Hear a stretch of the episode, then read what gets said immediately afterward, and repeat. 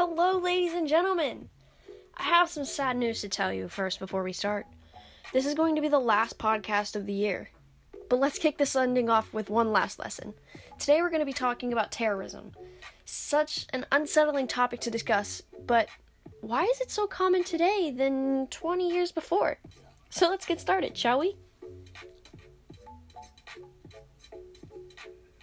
Terrorism is more common today than 20 years ago because its increased fear in people corrupted the economy and ruined trading and tourism.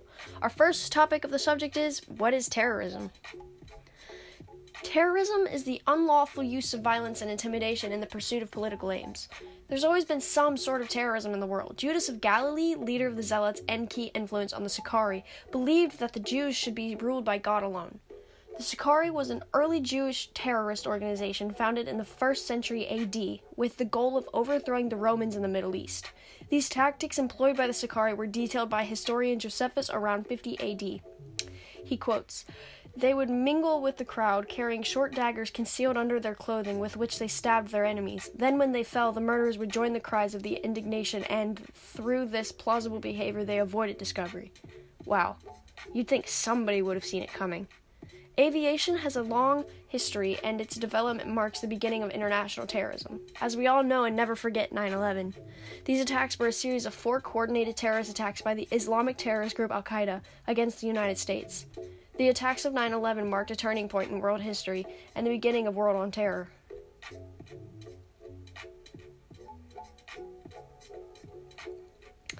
As we all know, terrorism has raised a sense of fear in our lives. Terrorism creates a feeling of vulnerability in the country where the attacks occur. According to John Gramlich's article, since 9 11, Americans have seen anti terrorism policies as a top priority, he writes. This sense of vulnerability is particularly damaging to trade or foreign direct investment because foreign nations always have a choice of conducting business with less terror prone nations. Basically, what he's saying is that it's bad for business and can raise suspicion and corrupt their business. Over more than 15 years and three presidential administrations, Americans have constantly said that defending the nation against terrorism should be a top policy priority for the White House and Congress. In a survey conducted in the fall of 2016, about half the U.S. adults, 49% specifically, said the bigger concern about the government's anti terrorism policies is that they have not gone far enough to adequately protect the country.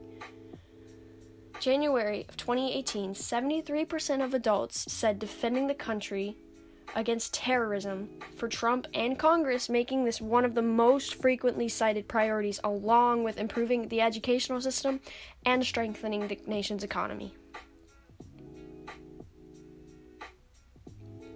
On to the topic of the economy. Evidence suggests that terrorism has had devastating economic impact on the Middle East, far outweighing that of the West. This extends far beyond the physical destruction of the Middle East as well. Terrorists have managed to take over critical industries such as oil. From terrorists targeting these oil facilities, they've caused multiple supply shortages. Although terrorism had no significant impact on economic growth for developed countries, it hurt developing countries badly. According to the article, Why We Need to Measure the Economic Impact of Terrorism in the Middle East by the World Economic Forum, ISIS controlled 60% of Syria's oil capacity, and the group made almost 3 million per day from illegal oil trade in 2014.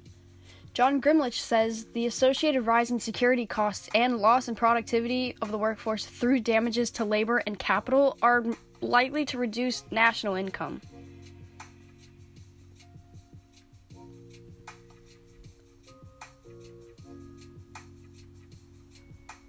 Moving on to our last and final topic trading and tourism. Terrorism has ruined trading and tourism for some countries. Terrorism also raises the costs of doing business with terror affected countries. If terrorism disproportionately disrupts an import competing domestic industry in a developing nation, that nation may be forced to turn imports for the good in question, thus raising rather than reducing trade. In 2011, before the Syrian civil war ended, entered its most destructive phase, 8.5 million tourists visited the country, adding almost $8.3 million to the nation's economy. In contrast, only 400,000 tourists visited Syria in 2014. A number of other nations, such as Tunisia and Egypt, have suffered similar declines in tourism in the wake of terrorist attacks, dealing a devastating blow to their economy. And there we have it, ladies and gents. I hope you all have a good summer. This has been Addison Chickliffe, and thank you for tuning into my podcasts. Bye.